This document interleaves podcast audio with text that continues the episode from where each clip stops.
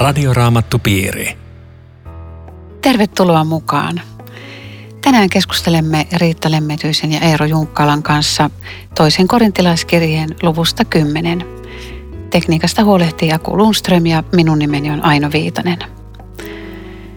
Nyt tämän luvun 10 tyyli on, on tyystin toisenlainen kuin aikaisempien lukujen ja, ja, ja tässä jotkut epäilee, että onko tämä ollenkaan oikeassa paikassa. Mistä ero tässä on kyse näissä luvuissa 10-13? Joo, se, sen kun tietäisi. Tässä tosiaan muuttuu sävy niin reippaasti, että jotkut tutkijat on ajatellut, että Paavali on noussut väärällä jalalla ylös ja se on, se on tota pinna kireellä ja se alkaa lataa ihan toisenlaista tyyliä. Tai toinen arvio, joka on esitetty, on se, että silloin olisi oikein pitkä aika. Että se olisi, sehän saneli näitä kirjeitä – että se olisi sanelu loppunut tuohon edelliseen sitten olisi mennyt vaikka viikkoja tai kuin paljon tahansa. Ja sitten aine, mulla on se kirjo, kirja kesken, täytyisi jatkaa vielä. Ja siinä aikana olisi tapahtunut jotain, ehkä se olisi saanut vaikka viestejä Korintista, se, se olisi voinut ottaa päähän jotkut asiat. Ja sitten se aloittaa uudestaan, koska se esitteleekin itsensä uudestaan. Minä, Paavali, ihan niin kuin ei tietäisi, että Paavali kirjoittaa. Että tässä on tämmöinen uuden alku ja tosiaan äh, hän alkaa – puolustella omaa apostolin virkaansa, jota hän on tehnyt aikaisemminkin, mutta jostain syystä hän palaa siihen uudestaan. Jokin on tässä vaihtunut. Mä en, mä en tiedä, onko teillä muita hyviä ideoita tähän, että mikä, mikä tässä on muuttunut. Mutta se on ilmeistä, että sävy on erilainen kuin hän oli juuri kehunut edellisessä lopussa, kuinka te olette hyviä antaa lahjoja ja tällaista. Kun hän tota, puhuu jakessa kaksi aikomuksilla, niin on näet käydä eräiden kimppuun, niin voisi ajatella, että, että tämä kohderyhmä on nimenomaan ne väärät apostolit, jotka käyttivät Paavalin tekemää työtä hyväkseen, niittivät siellä kunniaa ja mainetta ja opettivat toisin kuin Paavali. Ja, ennen kaikkea heille että tässä on tämä kärki. Tähän luettiin seurakunnan kokouksissa, että hekin kuunteli, istuko he loppuun asti siellä vai ei, sitä, sitä kukaan ei tiedä, mutta että se oli hyvin rajua henkilökohtaista syyttelyä, mitä, mitä nämä käytti. Ja tota, sinne varmaan oli tarkoitettu pääkärki. Eli toi voisi olla parempi selitys, että se kohderyhmä ikään kuin vaihtuu. Joskin kun se on sama kirje niin, ja samalle seurakunnalle, niin, niin tuota, sitä ei tiedä huomasiko ne siellä sen. Mut, niin. Mutta toi juuri, mitä sä sanoit, toi käydä eräiden kimppuun viittaa siihen, että nyt, hmm. nyt kohdistetaan se niille – ja. Joskushan kyllä valitettavasti käy niin, että sananjulistus on tarkoitettu joillekin, jotkut toiset ottaa sen itselleen sen päinvastoin, että se aina Joo, osuu väärin. Kyllä, mutta jostain syystä Jumala on nähnyt hyväksi, että tämäkin on meidän raamatussa, koska se on varmaan aina ajankohtaista lukea myöskin tämä. Hyvä, että muistutat totta, tästä. Totta. ja mä mietin vielä sitä, kun näitä henkilökohtaisia syytöksiä hän saatelee tässä, kun jatketaan tätä luvun tarkastelua. Että on, on erittäin puhuttelevaa, että Paavali aloittaa tässä vedoten Kristuksen lempöyteen ja hyvyyteen. Mm. Sitten ottaa tämmöisen väärän syytöksen heti perään, että mä oon pehmon muka teidän luona ja helppo nakki ja sitten kaukaa mä ammun täällä tykellä. Meidän tavallisesti niin kuin, kun on tämmöistä panettelua, niin asianosainen pyytää sairaslomaa ja häipyy kartalta. Mm-hmm. Mutta että hän yhä edelleen niin kuin taistelee näistä ystävistä, että jos he vois, hän voisi voittaa heidät vielä seurakuntaan takaisin ja aidolle evankeliumille. Niin ja joskus joku ottaa sairaslomaa ihan sen takia, että ei jaksakaan, että, että ihan sekin, sekin näkökulma. Mm. Mutta, mutta siis nyt se, että, että onpa tämän luvun alkuperäinen paikka kirjoituksissa ollut nyt mikä hyvänsä, niin, niin tarkoitus ja viesti on siis se, että Paavali puolustautuu näitä valhe, valheapostoleja mm. vastaan. Puolustaa sitä omaa omaa tehtäväänsä. Ja, hänellä on tämmöinen niin kuin iva, pikkusen semmoinen niin kuin ivallinen sävy tulee tähän, tähän tekstiin mukaan, että hän, hän, eikä nyt ihan mikään piilo, vaan, vaan siis hän, hän on suorastaan semmoinen niin kuin piikittelee.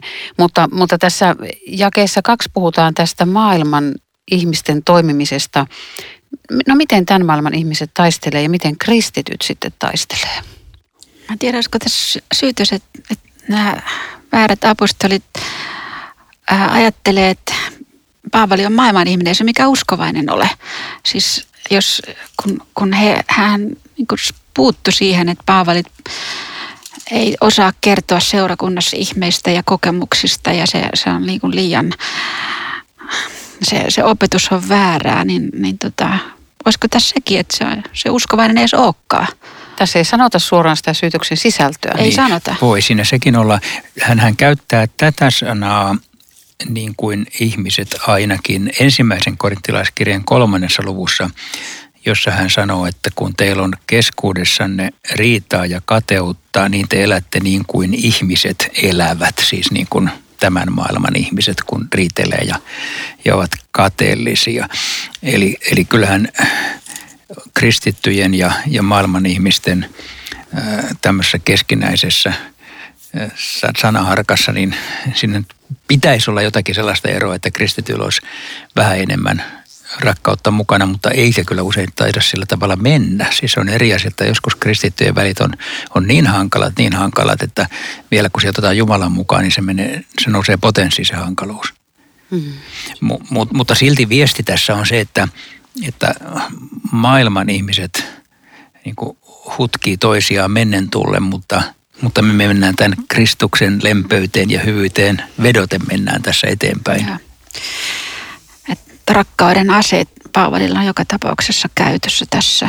Niin ja eikö toisaalta kristityn ase ole Jumalan sana, eikä, eikä mikään muu. Et sehän se on tavallaan se. Joo, tulee vaan mieleen tässä, että kun joskus raamatullakin lyödään päähän, niitä kolahtaa. Joo, mä nyt yritin tarkoittaa semmoista terve, terveellistä. Joo, joo, sä, sä olit, sä olit tarkoittanut ihan oikeaa fiksua asiaa, mutta mulle tuli heti mieleen tämmöinen inhottava puoli tästä. Niin, niin että sitä, sitäkin voi käyttää, sitä kaikkea Ky- hyvääkin voi käyttää väärin. Kyllä, kyllä. kyllä.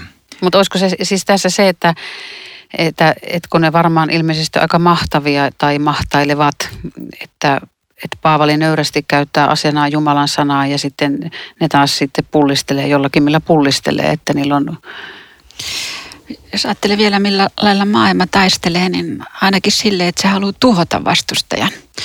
Ja Paavalihan haluaa voittaa heidät Kristukselle. Että se on ainakin yksi ero, mikä, mikä erottaa, miten maailma taistelee. Ja... Joo, tämä on mielenkiintoinen kyllä tämä jäi neljä. Että siis taisteluaseemme eivät ole ihmisten aseita – vaan niillä on Jumalan antama voima tuhota linnoituksia kuitenkin, siis, mutta se on niin kuin pahan, pahan linnoituksia.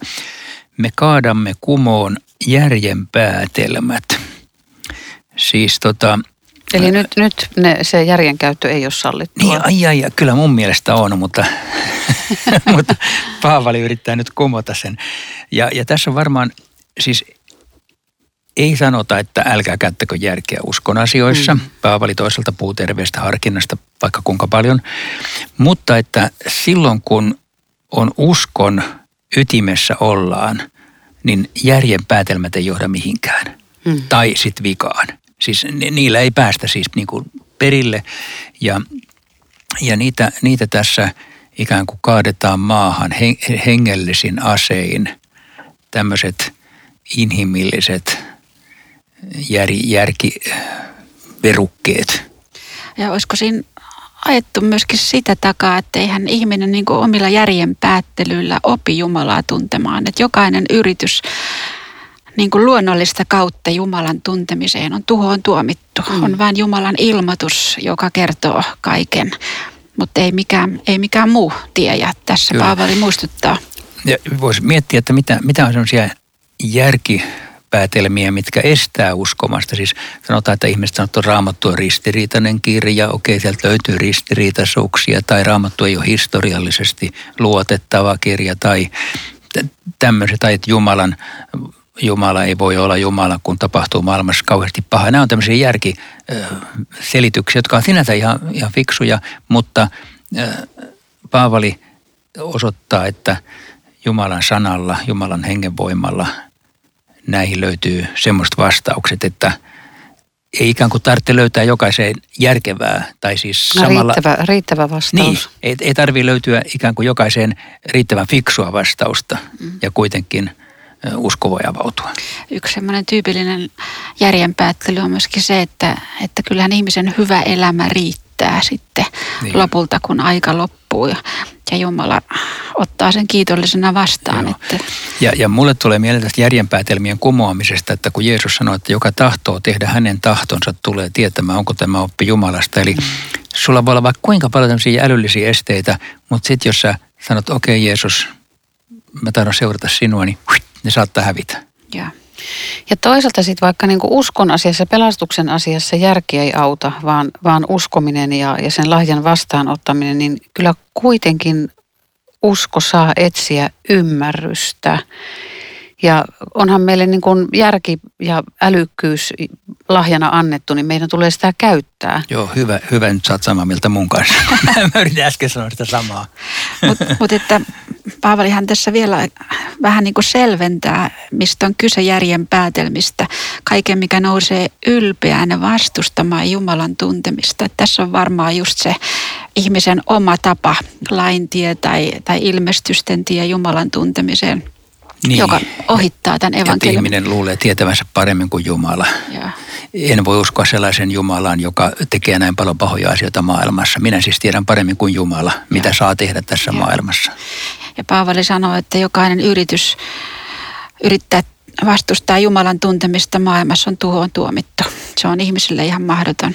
Mun tulee mieleen semmoinen joku juutalainen filosofi, joka sanoo näin, että jos olisi Jumala, josta voitaisiin puhua, en uskoisi, mutta koska on Jumala, jolle voidaan puhua, minä uskon. Ah, hieno. Mutta mut tuossa jakeessa viisi, niin kyllähän Paavali nyt varmaan yltiö-optimistinen on, että, että kaikki ajatukset vangitaan kuuliaisiksi Kristukselle. Mitä te ymmärrätte tällä, tämmöisellä ajatuksien vangitsemisella? Aina, ainakin sen, että hän ei, hän ei millä lailla halua ihmisiä vangita, vaan niitä vääriä ajatuksia. Ja kun, kun tämä konteksti on tämä, että käydään kiistaa, mikä on evankeliumin sisältö ja onko se ollut se, mitä Paavali on tänne julistanut vai tarvitaanko jotain muuta. Mä kuvittelisin, että näitä vääriä ajatuksia vastaan ja näähän haluaa vangita. Niin, mäkin ajattelen, että tässä ei olisi kysymys siitä, että mun päässäni ei saa olla yhtään typerää ajatusta, mm-hmm. että, että tota, niin sit mä en ole ihan oikein uskovainen, kun mä en Kristukselle vangitse jokaista päätä häivähtävä ajatus. Ei se voi olla sitä, koska niitä ajatuksia tulee ja menee ihan älyttömästi. Mutta kenties juuri kaikki sellaiset näkemykset, jotka ajaa Kristuksen ohitte, niin me nyt niin kuin suljemme sen tien. Olisiko se jotain tämmöistä? Joo, joo, toi on hyvä. No sitten Paavali sanoi, että olemme valmiit rankaisemaan kaikista tottelemattomuudesta heti kun te itse olette tulleet täysin kuuliaisiksi. Aika kova veto. On, vähän outo. Mitä tämä, kerro Riitta, mitä tämä tarkoittaa? En mä tiedä, siis mä kuvittelen, että Paavali on, on tosissaan, koska hän tajuaa, että tässä on oikeastaan elämästä ja kuolemasta kyse, pelastuksen asiasta viime kädessä. Ja hän aikoo tämän asian puida loppuun, mutta hän ei halua tehdä, näin mä sen kuvittelen, ilman seurakunnan enemmistön suostumista. Heidän pitää, heidän pitää nähdä, että, että tota Paavali on, on itse asiassa evankeliumille kuulijainen, kun hän näitä vääriä opettajia aikoo rangaista. Että se on sen evankeliumin hengen mukaista viime kädessä. Joo, toi kuulostaa ihan fiksulta. Mutta miten, miten hän sitten rankaisee? Tätä on aika vaikea kohta. Niin kimppuuhan, se, kimppuuhan se sanoo käyvänsä. niin. niin var... En tiedä, mihin silloiset resurssit riitti. Olisiko se jotain seurakunnan ulkopuolelle sulkemista joksikin aikaa vai... Mutta ainakin, ainakin mua niin inspiroi se, että kun meillä on tämmöinen hyväksyvä moniarvoisuuden tämmöinen suuri ylistys, että, että kaikkien usko ja uskonnot ja näin, niin, niin Paavali on niin, kuin niin selkeä, että on vain yksi usko ja yksi tie.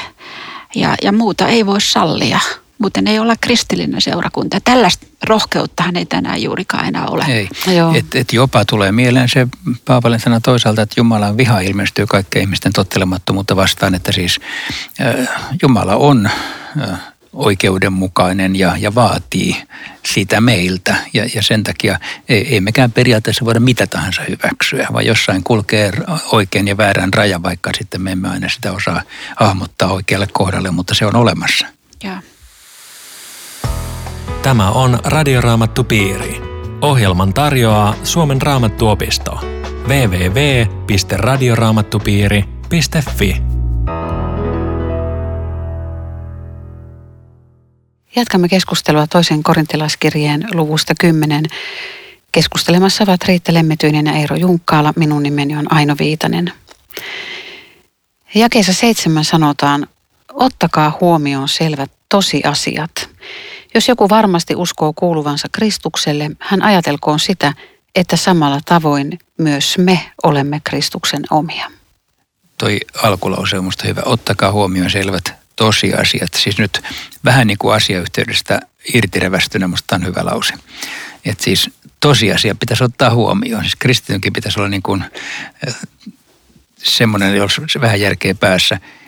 Paavali nimittäin silloin tällöin korostaa tätä asiaa. Muun muassa Filippiläskirjan ekassa luvussa hän sanoi, että rukouden myös, että teidän rakkautenne kasvaisi ja yltäisi yhä parempaan ymmärrykseen ja harkintaan, että osaisitte erottaa, mikä on tärkeää niin edelleen. Eli siis tosiasiat, maailman tosiasiat, hengelliset tosiasiat, ettei niitä, niitä vääristelemällä mene ihan metsään. Se, mä luen tästä ekasta lausesta tämän, mutta se ei ole oikeastaan tämä asiayhteys, mistä mä nyt puhuin, vaan toi lause sinänsä. Mutta sitten tässä puhutaan tästä, että kuka on niin kuin oikeassa uskossa ja miten me sitä mitataan. Niin ja ilmiselvästi huomaa, että nämä väärät apostolit, ne, ne, ne rajasi tota pelastusta. Että he on pelastettu, mutta eihän Paavali mikään uskovainen ole. Ja nyt Paavali pyytää ottamaan tämänkin tosiasian huomioon, että, että minä olen samalla lailla Kristuksen oma. Ja, ja mulle tämä kyllä kertoo sen, että onhan tätä niin kuin yhä edelleen tätä henkeä, että, että tota, meidän seurakunta tai meidän herätysliike on se, jossa, josta pelastutaan ja, ja muutun kaikki sen ulkopuolella, että se on hyvin petollista raamatun tulkintaa. Tietää näin paljon Jumalan tahdosta kuin, mm. kuin tämmöinen asia tai väite. Kyllä varmaan historian satossa on paljon tämmöisiä ulkonaisia ja sisäisiä merkkejä, joista ollaan niin kuin tulkittu sitä ihmisen uskovaisuutta. Tuleeko teille mieleen mitään semmoisia? Körttivaatteet. Mitä muuta? Ennen vanhaan, ei nykyisin enää. Kyllä kai joskus uskovaiset naiset tunnistivat nutturasta ties heti, että toi on. Liinapäässä. Liinapäässä, joo. Kyllä tämmöisiä on, mutta kyllä niitä on sitten semmoisia lievempiäkin, että mulle tuli tosta mieleen, kun, tai näistä molemmista, mutta kun äh, Riitta sä sanoit kanssa, että vain meidän porukka oikeassa. Niin harvoin kuulee niin jyrkästi sanotaan, että ihan oikeasti vain meidän porukka on oikeassa, mutta semmoista mä kyllä kuulen mielestäni aika paljon, että ikään kuin rivien välistä annetaan ymmärtää, että jos sä et ole tässä meidän porukan vaikutuspiirissä, niin sä oot hiukan epäluotettava kristitty, eikä sun uskosta voi olla ihan varmaa. Siis semmoista jonkinlaista niin kuin, että varsinaisesti nämä meidän sakki on. Ei, ei sanota koskaan, että toiset ei pelastu, mutta siinä on vähän sivulauseessa tällainen, että ei ole ihan varmaa. Tämmöistä mä kuulen aika paljon. Eikö Paavalia voi tulkita niinkin, että hän sanoo, että aidon kristityn tuntomerkki on se, että hän myöntää auliisti, että on muitakin, jotka on kristittyjä ja ajattelee asioista ihan eri lailla kuin minä. Ja silti he on sama Jumalan lapsi. Niin, ja se ei ole silti pelastuskysymys, mutta, mutta eikö näitä sisäisiäkin näitä teologisia tulkintoja ajatella sillä lailla, että, että oletteko te törmännyt koskaan, että jos on erilainen näkemys vaikka armolahjoista tai, tai sitten on erilainen näkemys maailman lyhyestä tai pit, pitkästä Joo, iästä. Joo, varsinkin siitä. että et, et se, ajatellaan, että vähän niin kuin, tämä on vähän niin kuin puolue vähän niin kuin politiikassa, että jos ei nyt ihan justi ole tämä sama agenda kuin meillä, niin, niin tuossa tota, on vähän tosiaan epäilyttävää tuossa. Joo, toi, toi oli juuri se vähän, mitä mä tässä kanssa salaa tarkoitin. Ja, ja sitten jopa siis voi olla semmoista, että jos et on niin raamattuopistolainen tai, tai kansanlähetysläinen tai joku, niin susta ei ole ihan varmaa, että oot. En mä tiedä, oletteko kuullut tämmöistä. Ai niin, tämä on ohjelma. apua, apua, apua. Tämä on Jumalan reviiriä, tämä, tämän arviointi viime kädessä, kun hän vaan säilyttää itsen nöyryyden.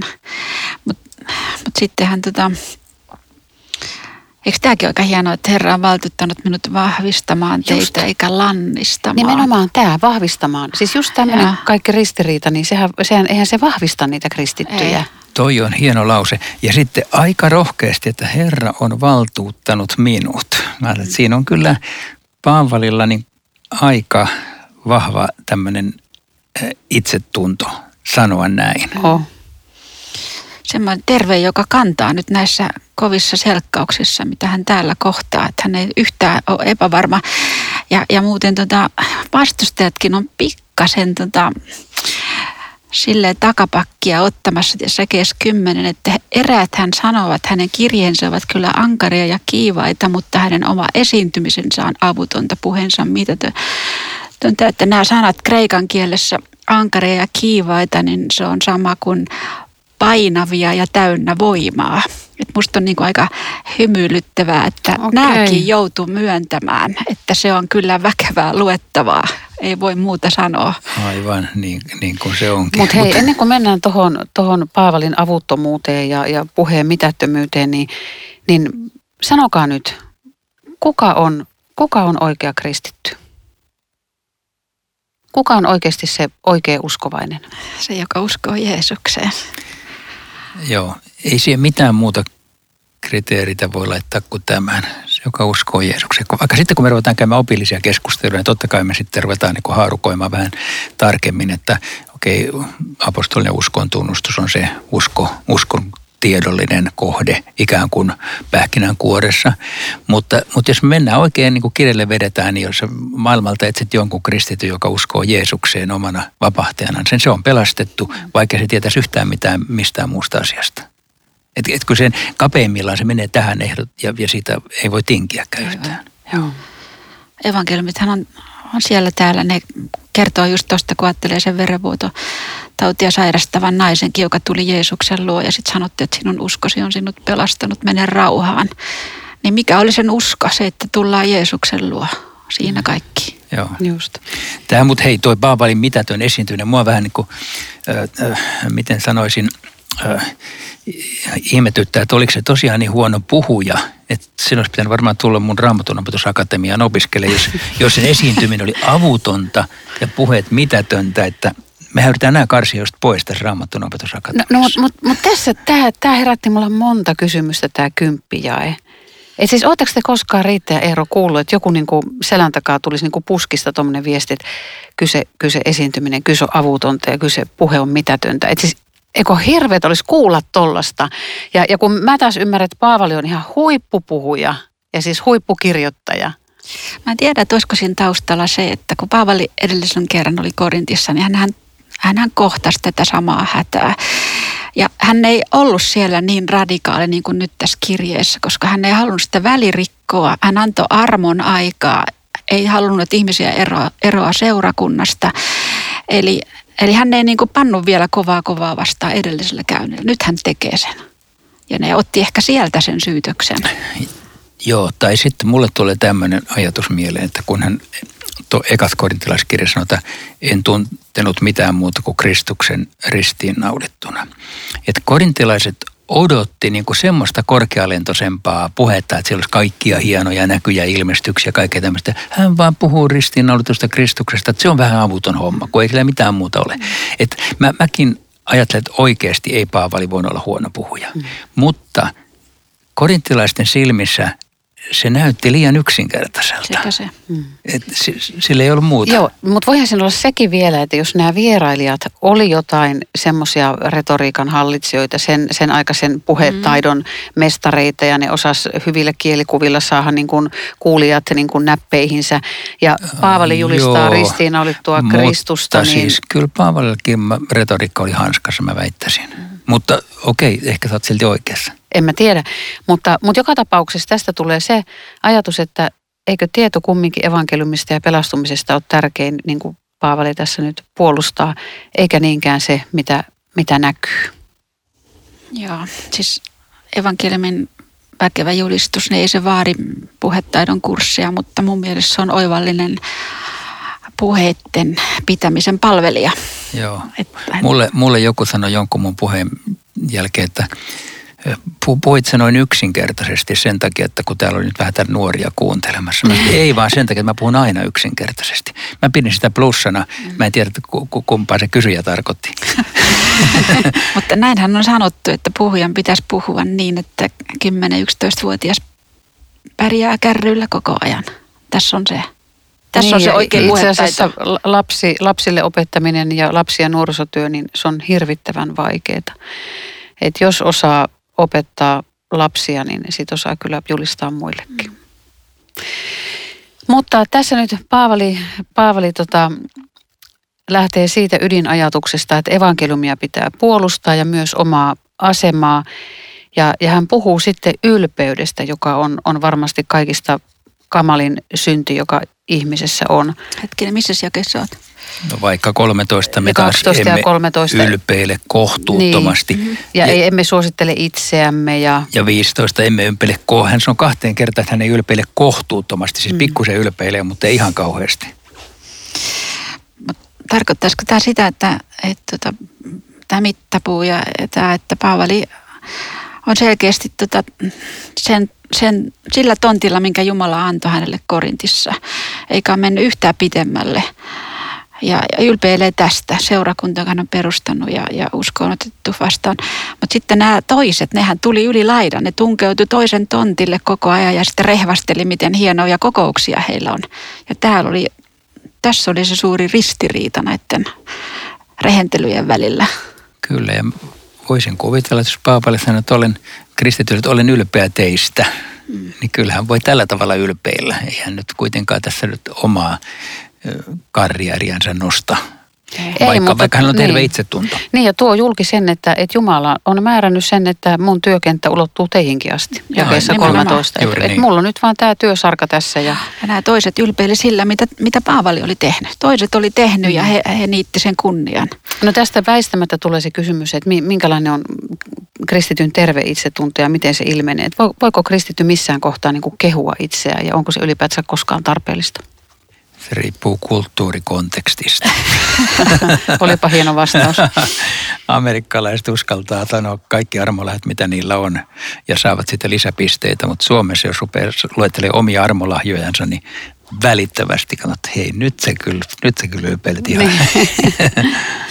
Joku totesi musta niin, niin riemullisesti tästä oman arvon tunteesta, kun hän sanoi, että, että maailmasta puuttuisi jotakin, ellei minä olisi täällä siinä oli musta nappi semmoinen se ihan oikea tämmöinen riemun aihe. Että ei kukaan toinen tee tätä nyt samalla lailla kuin minä tai sinä. Että ei, ole, ei ole kakkoskopiota tästä. No hei, sanokaa vielä, miten ylpeillään Herrasta oikein oikein ja, ja tota, miten, kuka on luotettava? Kuka on luotettava henkilö? Mä ajattelen, että ehkä ei kannata kauheasti ylpeillä ennen kuin sitten, jos Jumala sanoo mulle, että hyvä on sinä uskollinen palvelija, käy Herrasi iloon. Sitten sit voi ylpeillä. Ja siinäkin sanotaan, että vähässä sinä olet ollut uskollinen. Nimenomaan. Ihan saman tekevää, mitä sanotaan, mutta kun Jumala sanoo, että hyvä, niin tota, odotetaan sitä. Eli siinäkin se suosittelija on toinen. Niin. Se Herra, Herra suosittelee, kyllä. Tästä olisi mukava jatkaa, mutta nyt meillä taas valitettavasti aika loppuu. Kiitos mukana olosta ja tavataan taas viikon kuluttua. Rukoiletko Riitta tähän? Rakas Herra Jeesus, me kiitämme siitä, että maailmassa on olemassa sinun kirkkosi. Että me saadaan kuulua siihen. Rukoillaan suurta sydäntä, että me ymmärrettäisiin, että on muitakin, jotka siihen kuuluu, eikä vain me ja kaltaisiamme, jotka ajattelevat asioista niin kuin me. Anna meille avara sydän. Olla ystäviä ja lähimmäisiä niin toisillekin ja ennen kaikkea rukoillaan myöskin herätystä niin, että omassa maassa ja rajojamme ulkopuolella ihmiset löytäisi tien Kristuksen luo. Amen. Radioraamattupiiri. www.radioraamattupiiri.fi